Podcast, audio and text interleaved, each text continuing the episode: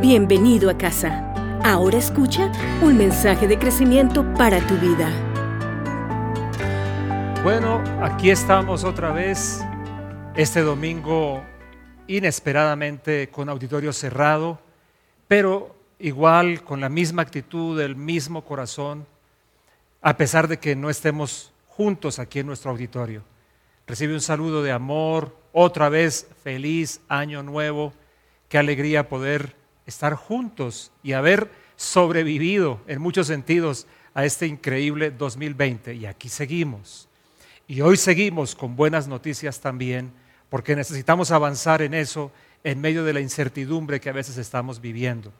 Necesitamos mantener nuestros ojos y nuestro corazón puesto en lo que Dios nos dice. Yo no estoy diciendo que nosotros seamos como negacionistas, no me está pasando, no me está pasando, no me está pasando. Te puedo contar un chiste teológico que es como, no es tan, no es tan gracioso, pero viene bien de pronto, para hablar del negacionismo, que no es mi punto. Dicen por allí que encontraron a tres cristianos en el infierno, por eso es un chiste. Uno era bautista, el otro presbiteriano y el otro más de los nuestros, carismático pentecostal. Y se cuenta que les hicieron esta pregunta la misma a los tres. ¿Por qué está usted en el infierno? Entonces, mira, aquí viene la parte teológica divertida. Responde el bautista, yo estoy aquí porque yo escogí estar en este lugar. Muy bien. Ahora le preguntan al presbiteriano y responde el presbiteriano, yo estoy aquí porque fui predestinado para estar en este lugar. Y entonces pasa la pregunta al de nuestra línea más cercana, carismático pentecostal, ¿por qué está usted en el infierno? Y él responde, yo por fe no estoy en el infierno. No sé si me entiendes el chiste, que no es del todo gracioso, pero ilustra mucho lo que digo. Yo no hablo de un negacionismo. Me gusta mucho pensar en Josué y Caleb. Josué y Caleb jamás negaron a los gigantes, pero escogieron poner los ojos en la otra realidad, la mayor, la dominante. Ellos dijeron, sí, hay gigantes, Sí, son enormes, pero no tienen amparo. Por lo tanto, vamos a comerlos como a pan. Pan comido, dijeron ellos. Los otros diez dijeron todo lo contrario. La tierra es buena, sí, es una tierra increíblemente buena, pero tiene gigantes, moradores que nos van a devorar. Dios nos trajo aquí, fue para destruirnos. Nunca olvides, por favor, que los doce, todos los doce espías que envió Moisés, por si acaso, me estoy refiriendo a eso, que Moisés envió a Jericó, todos los doce recibieron aquello en lo cual se enfocaron. Dos se enfocaron en las promesas de Dios y en cómo pasarían por encima de la realidad difícil que tenían porque había una realidad mayor. Ellos, los únicos de una generación entera que entraron a la tierra prometida, Josué, Caleb y sus familias. ¿Y los demás qué pasó con ellos? Todos los demás murieron.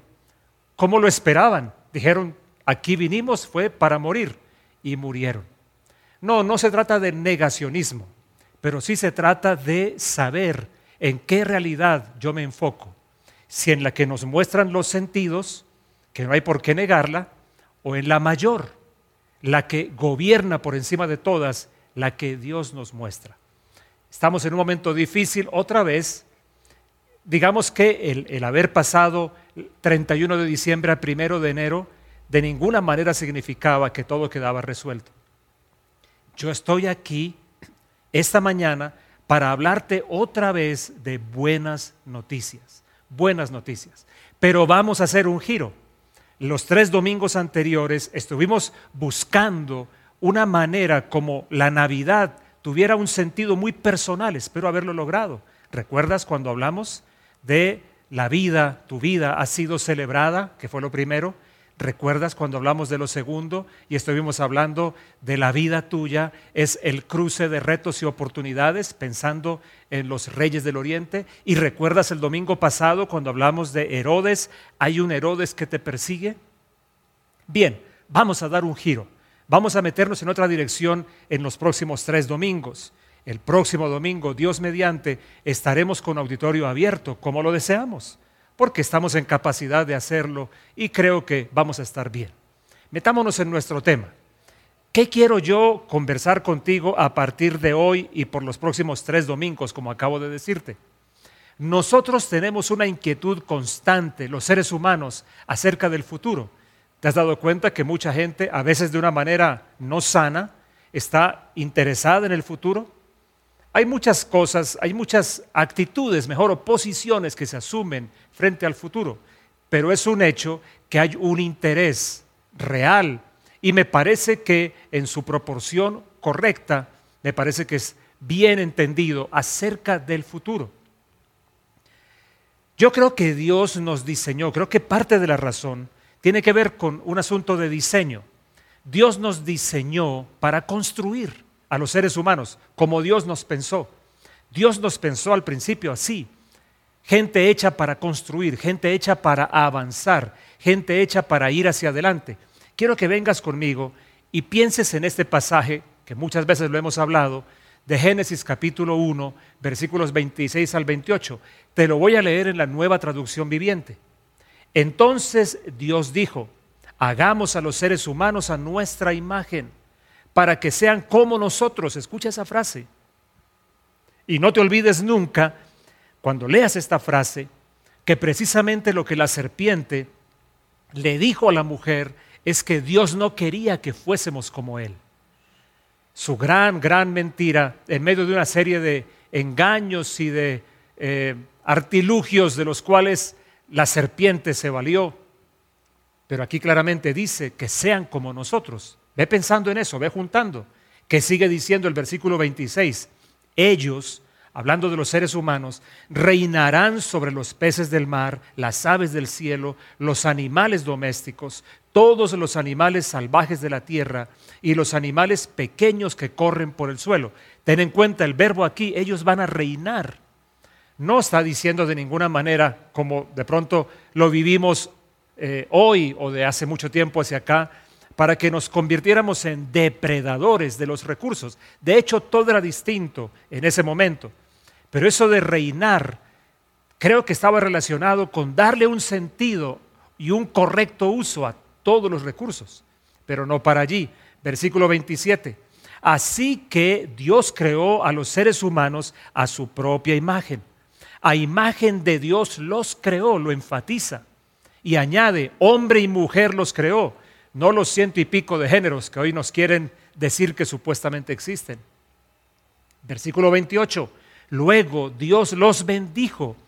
No habían hecho nada para merecer o desmerecer y Dios los bendice. Como bien lo comentaba alguien años atrás, pensando en que la palabra bendecir tiene que ver con el verbo verter o derramar sobre un recipiente, alguien dijo que bendición aquí significa capacidad dada por Dios para cumplir con una misión, para cumplir con una tarea. Dios los bendijo. Además, no podemos ignorar que bendición está asociado con un bienestar integral, que es el deseo de Dios para los seres humanos. Y los bendijo con las siguientes palabras, sean fructíferos y multiplíquense, algo de lo cual incluso muchos matrimonios cristianos se han olvidado esta parte en una proporción correcta, creo que muchos la están enterrando. Llenen la tierra y gobiernen sobre ella, reinen sobre los peces del mar, las aves del cielo y todos los animales que corren por el suelo. Es increíble. ¿Qué clase de ser Dios estaba creando y para qué? Tenemos una información adentro, una especie de ADN que viene desde la creación, que nos empuja al avance, que nos invita a caminar, a ir hacia adelante y que nos llama hacia el futuro también y que nos habla, para irme metiendo en mi tema, de ser verdaderamente constructores de futuro. ¿Qué fue lo que pasó? Si miramos luego el capítulo 3 vamos a encontrar que después entra en escena la muerte, esa, esa esencia, esa naturaleza que es la muerte, esa suma de todas las cosas más bajas, ruines, sucias, corruptas, demoníacas, la suma, la combinación de eso y mucho más, eso es la muerte o lo que algunos podrían llamar la muerte espiritual, la muerte grande la llamo, que no es simplemente el hecho de morirse, que morirse es una de las secuelas de la muerte grande. Cuando la muerte entra en escena, no significa que el ser humano haya perdido todas sus capacidades, perdió muchas. Por ejemplo, la capacidad de moverse exitosamente en el ámbito espiritual, la capacidad de conectarse con Dios y ser parte de la comunidad divina, como dice el versículo 26 que acabamos de leer, que sean como nosotros. Y ese que sean como nosotros, dicho por la Trinidad Divina, era una manera de expresar el deseo de Dios de que estuviéramos dentro de su círculo y que dentro de su círculo creáramos con ellos y dentro de su círculo pudiéramos desarrollar todo lo que Él mismo ha puesto en nosotros. Todo lo que leímos es impactante. ¿Qué fue lo que pasó? Que todo esto entonces no fue que se perdió, sino que quedaron bajo el imperio de la muerte y de un sistema anti Dios. Todas esas tremendas capacidades. Por lo tanto, es un sistema que atenta contra los seres humanos. Volviendo al tema del futuro, aparece en el panorama de los seres humanos la inquietud acerca de lo que viene. Y en el caso nuestro no es la excepción. Y el año pasado, en muchos momentos, hice referencia a esto. Por eso, hoy y los, y los dos domingos siguientes, vamos a hablar de lo que yo eh, he llamado muchas veces construcción de futuro. Buenas noticias. Mira, me ha gustado mucho lo que leí por allí que algunas personas han dicho. Esta frase me gustó no viene de una fuente de gente cristiana, pero me parece que su contenido va muy en línea con lo que yo te quiero decir. La mejor manera, decía alguien, abro comillas, no recuerdo el autor, la mejor manera de predecir el futuro, decía, es construirlo. Esa frase sí que me gustó. constructores de futuros, construir futuro, es la mejor manera de poder anticiparse a ello y poder, además, evitar vivir, como te lo he dicho en muchas oportunidades, en el futuro que otros, gente sin Dios, gente anti Dios, el futuro que ellos quieren construir para nosotros. Así que hoy tengo dos cosas para decirte, no más, para comenzar, en este terreno de buenas noticias que tiene que ver con la capacidad que Dios nos ha dado de ser constructores de futuro. Pues la primera de ellas de estas dos que te quiero hablar, la primera de ellas yo la he llamado así. Vamos a hacer el ejercicio de levantar la mirada juntos a ver qué es lo que viene, mirar qué está diciendo Dios, aunque tal vez recuerdes que junto con mi hijo, el, creo que fue el, el 29 de diciembre, hicimos una, un video en vivo que no solemos hacerlo para el programa de radio virtual que llamamos Perspectiva Profética y ese día, por hora y media, estuvimos hablando acerca de lo que vemos que viene. Si tú no has visto ese, esa grabación, búscala en el canal de YouTube de la casa. De hecho, espero que hayas aprovechado el tiempo de vacaciones y hayas aceptado mi sugerencia de hacer una maratón, pero de las predicaciones del año pasado, de los domingos, de todo lo que hablamos, porque nos dan una idea de hacia dónde seguimos moviéndonos. Pues bien, mi punto aquí es, levantemos la mirada a lo que viene, miremos qué está diciendo Dios y miremos cómo podemos conectarnos con eso. Entonces, mi primer asunto para hoy, de los dos que te voy a hablar, el futuro, ¿cómo debería ser entendido? Esta es mi propuesta, como la suma de confianza y oportunidad. La suma de confianza y oportunidad. Yo quiero que vengas conmigo a mirar algo. Ubícate por favor en el libro del profeta Joel, el famoso profeta Joel y el famoso capítulo 2. Y hablemos de esto. Hay dos miradas, hay dos formas como siempre se puede ver el futuro. Y de hecho, yo encuentro que hoy se han acentuado muchísimo más a raíz de todo el transcurrir de la pandemia. Hay una, hay una cierta forma como algunos están viendo todo lo que está pasando y hay otra como algunos otros, como nosotros, hemos escogido verlo. Mira lo que dice Joel. Este pasaje tú lo recuerdas. Piensa en esto. Futuro es la suma de confianza y oportunidad. Confianza y oportunidad. Joel capítulo 2, el versículo 28 en adelante, voy a leértelo en la traducción Biblia de las Américas. Y sucederá que después de esto derramaré mi espíritu sobre toda carne, y vuestros hijos y vuestras hijas profetizarán, vuestros ancianos soñarán sueños. Escucha el panorama que describe y aún sobre los siervos y las siervas derramaré mi espíritu en esos días, y haré prodigios en el cielo y en la tierra, sangre, fuego y columnas de humo. El sol se convertirá en tinieblas y la luna en sangre antes que venga el día del Señor grande y terrible. Y sucederá que todo aquel que invoque el nombre del Señor será salvo, porque en el monte de Sión y en Jerusalén habrá salvación, como ha dicho el Señor, y entre los sobrevivientes estarán los que el Señor llame.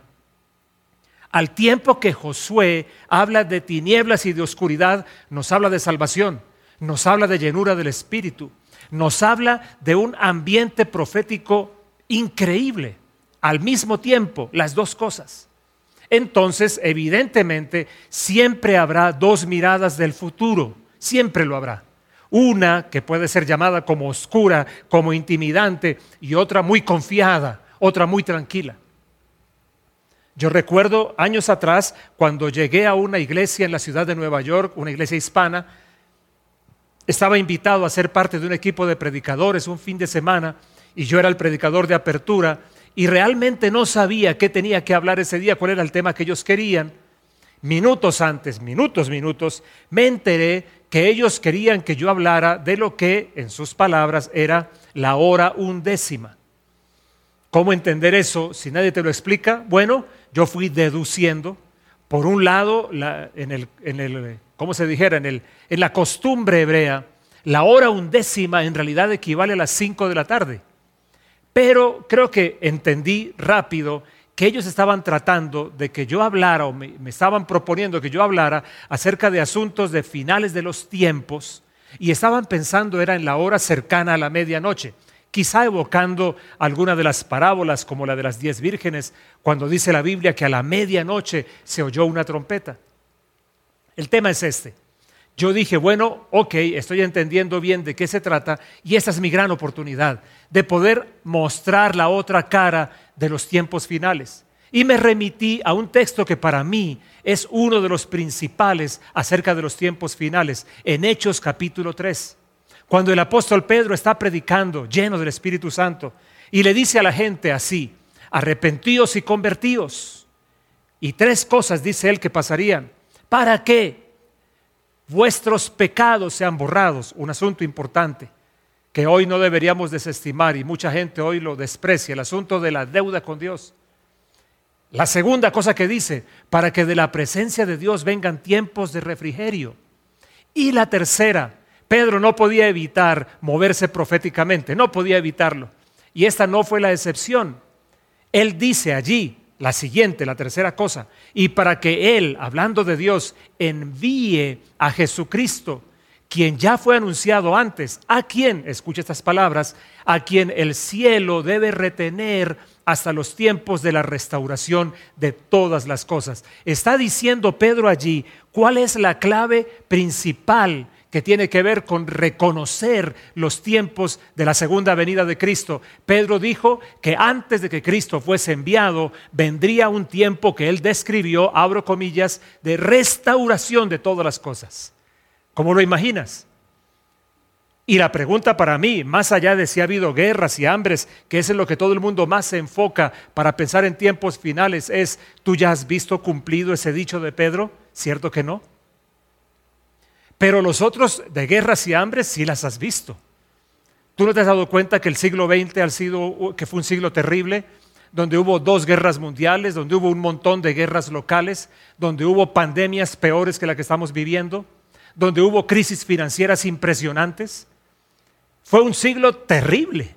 Entonces, si nuestra interpretación de las palabras de Jesús fuera correcta, Jesús debió haber venido hace mucho tiempo ya por segunda vez.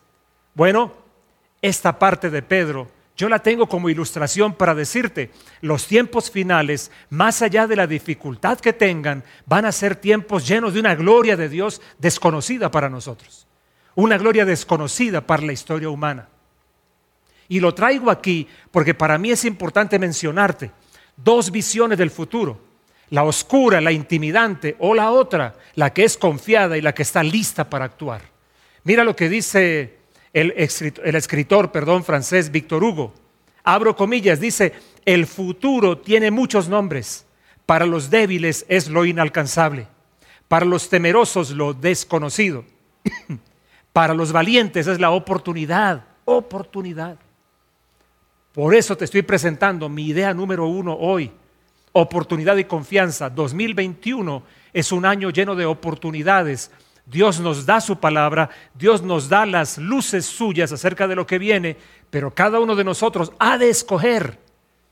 Va a enfocarse en las circunstancias que todavía persisten difíciles y que así seguirán por algún tiempo más, creo que no mucho, o voy a poner mi mirada en la promesa que Dios me da para lanzarme a abrazar el año de una forma distinta.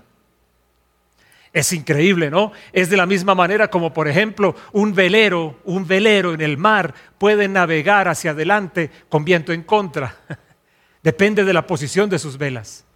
Es la misma razón como rompiendo todo, lo, todo, todo principio físico, o rompiéndolo entre comillas, un avión que pesa toneladas puede lograr que pase tal cantidad de aire a tal velocidad debajo de sus alas que lo empuje hacia arriba.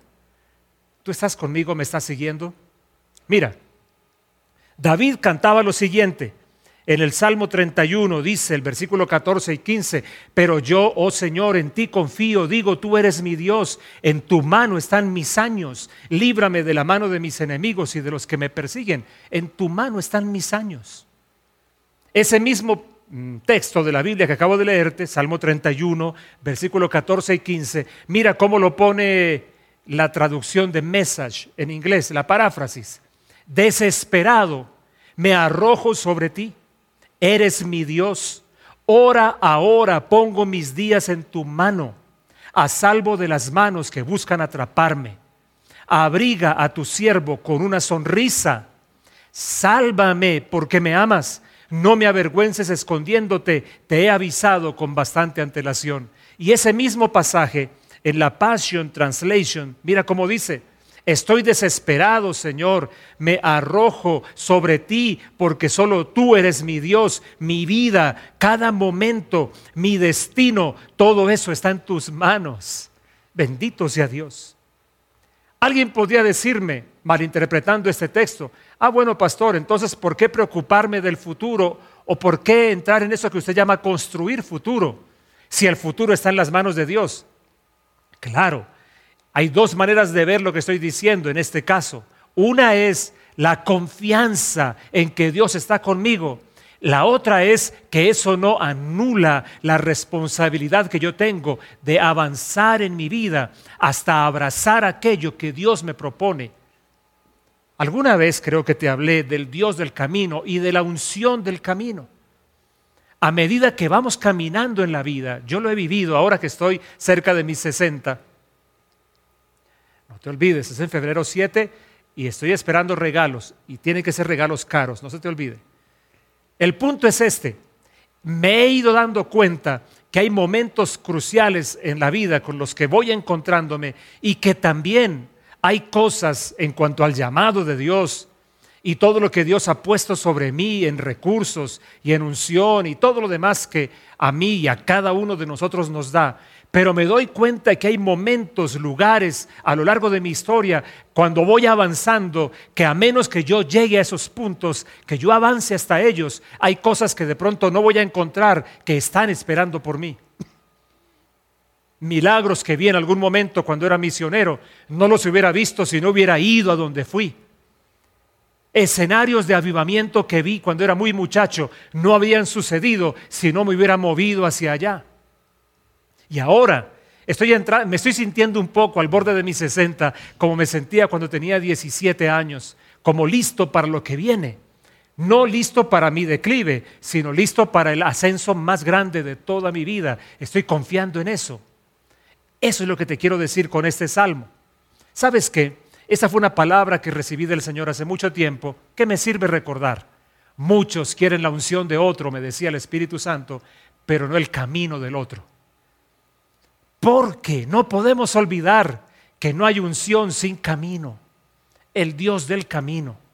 Así que Dios me dice, yo estoy allá esperando por ti. Pero eso no anula mi responsabilidad de poder tejerme con Dios, ir mano a mano con Él en esa construcción de futuro de la que te estoy hablando. Futuro entonces, oportunidad y confianza. Y mi segunda idea, porque ya el tiempo se nos va a acabar. Mi segunda idea que no puedo abandonar, porque ya me volví un fan de Noé. Si hay alguien en la Biblia que yo pueda decir construyó futuro, se llama Noé. Noé no paró de avanzar, no paró nunca de avanzar. Se asoció con Dios. Dejó que la realidad que Dios le mostraba lo dominara, lo gobernara. Y se comprometió con ella y encontró en Dios la gracia y la fuerza para hacer su parte. Yo te hago una pregunta. ¿Qué habría sido de nosotros si Noé rehúsa hacer el arca? ¿Qué habría sido de nosotros? Fácilmente alguien diría, Dios se las arreglaría con alguien más. no estoy tan seguro. ¿Y sabes por qué no estoy tan seguro? Porque, por ejemplo, con la historia de Jonás, yo aprendí hace tiempo lecciones importantes. A Jonás Dios lo envió a Nínive. Jonás se fue para Tarsis y Dios lo persigue. Literalmente lo persigue. ¿Y por qué? ¿Por qué Dios no le dice, como diríamos en buen colombiano, ábrase, tengo otros más y ya? Aunque Dios tiene muchos hijos, todos tienen diferentes tareas y asignaciones y cada uno tiene la unción adecuada para la tarea precisa que va a ser. Luego no podemos reemplazarnos. Eso fue lo que pasó con Jonás, por ejemplo.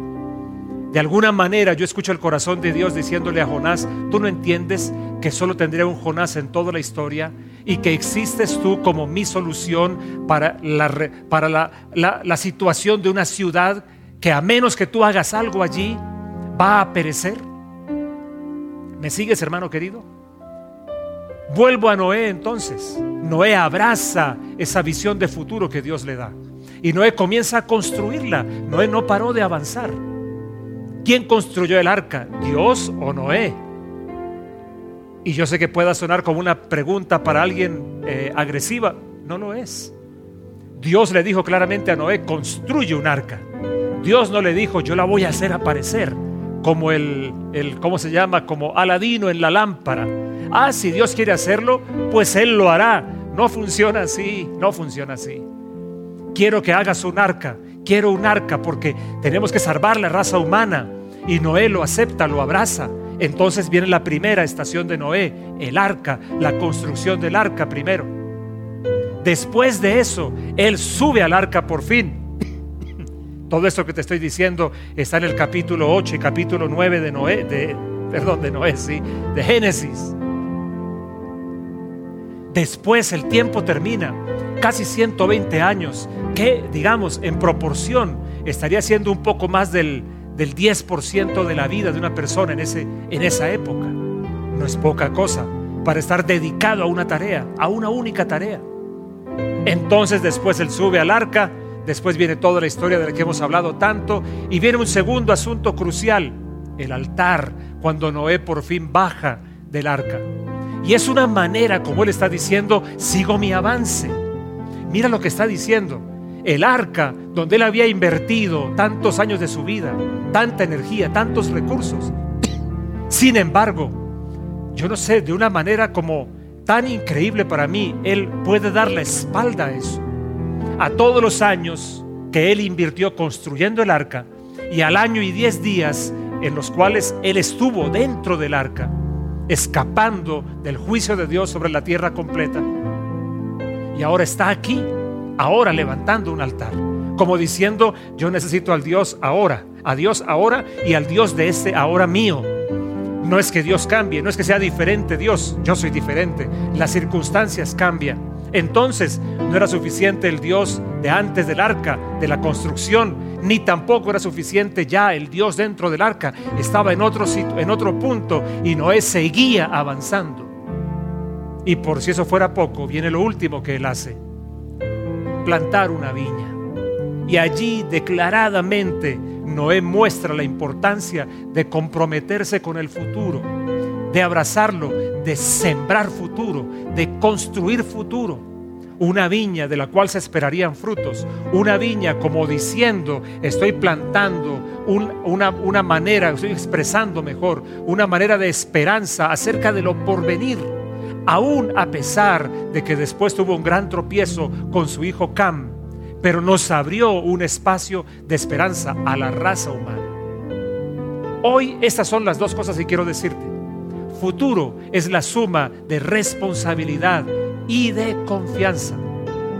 Eso es futuro, de oportunidad, perdón. Bueno, responsabilidad también. Futuro es oportunidad y confianza. Oportunidad y confianza. Para que podamos actuar de una manera confiada, pero actuar de todas maneras. Y la segunda, somos personas diseñadas para el avance y para crear condiciones mayores, nuevas y mejores para los que vienen detrás de nosotros o los que están con nosotros. Y no podemos evadir lo nuestro ni asumir la tarea del otro, porque cada uno tiene su propio camino y el Dios del camino, a medida que cada uno camina su camino, le va a ir entregando lo que tiene que lo que requiere como equipamiento para culminar una tarea, el Dios que va caminando mi camino. Yo recuerdo mi experiencia con Dios a los 17. Hoy tengo 59. Mi amor por Dios está intacto. Mi fuego por Jesús está intacto, pero hay muchas cosas distintas en mí. He entendido cosas de una forma nueva. Ahora comprendo con mayor claridad que soy una persona llamada a abrir un espacio para que los otros que vienen puedan encontrar una mejor condición, un mejor mundo, un mejor ambiente en el cual vivir. Todo eso Jesús me lo ha enseñado. Algunos, y yo debo, yo debo ser claro en esto, me estoy alargando un poquito en este cierre, pero yo debo ser claro en esto. Algunos deben renunciar a su teología de contraesperanza. Algunos comentan en redes sociales cuando decimos, cuando yo digo, mira, está pasando algo malo. Algunos terminan diciendo, pero así tiene que ser, pastor. Yo digo, por amor de Dios, con ellos no contamos. Ellos no son aptos para construir futuro. Ellos no, lo van a querer construir porque no creen que haya futuro. Son gente de no futuro. Me impresionan muchos que están esperando más al anticristo que a Cristo, que esperan más el rapto que la venida segunda de Jesús misma. Yo no soy de esos, no soy de esos. Ni en este lugar se va a hablar de contraesperanza. Sí, el futuro tendrá sus lados difíciles, pero nos enfocamos en los otros, los de la promesa. ¿Estás conmigo en esto? ¿Estás conmigo en esto? Somos gente que avanza. Somos llamados a dejar a, trabajar, a vivir hoy y a proyectarnos también de tal manera que dejemos mayores y mejores condiciones, soluciones para otros. Si Dios no pensara así, Jesús ni siquiera habría venido y la salvación habría sido un asunto más bien un poquito mágico o una cosa por allá extraña, con un Dios seleccionando aleatoriamente a quién salvar y a quién no, sin hacer la intervención por el planeta, sin pasar por la tierra. Pero si Jesús pasó por la tierra para hacer lo que hizo, nos está diciendo a nosotros que este paso es importante para dejar una esperanza mayor para los que vienen. Bendito sea el nombre del Señor. Buenas noticias. En los domingos próximos vamos a hablar más de esto. Y te voy a recordar algunas de las cosas que creo que Dios nos está diciendo para este 2021 y los años que vendrán. ¿Por qué no te pones de pie allí donde estés, donde quiera que estés? Quizá todavía alguno está disfrutando de sus merecidas vacaciones, pero ponte de pie un momento. Dios está hablándote. Dios te está diciendo que como Noé, Él también te invita a construir un arca. Que como Noé, Él también te invita a levantar un altar. Que como Noé, Él te invita a plantar una viña. Ahora, ahora, desde ahora. Oremos juntos un momento. Yo te doy tantas gracias, Señor, por haber pensado en nosotros, el solo hecho de pensar en nosotros, por habernos hecho de cierta manera, como dice Génesis 1, y porque ahora, por causa de Jesús en nosotros, y, por, y porque estamos empoderados por el Espíritu Santo, tú nos llevas más y más a ese punto de inicio. Te doy gracias por mi hermano, mi hermana que está allí de pie, con los ojos cerrados, quizá con lágrimas en sus ojos, creyendo que es un Noé también para una generación, que es un Noé también para muchos en este mundo. Te doy gracias por ellos específicamente y pido que tú les llenes de fuerza y de aliento para todo lo que vendrá al construir el arca, al levantar un altar, al plantar una viña. Y oro, Señor, para que toda desesperanza, aún la desesperanza teológica que algunos tienen, desaparezca. Que este 2021, más allá de que aún estamos cruzando esta larga noche, este 2021 es un año de buenas noticias. Gracias te doy, Señor. Gracias te doy. En el nombre de Cristo Jesús. Amén. Esperamos que hayas podido experimentar la presencia de Dios por medio de este mensaje. Para escuchar más, ingresa a la nube.iglesialacasa.co o a través de lacasa.co.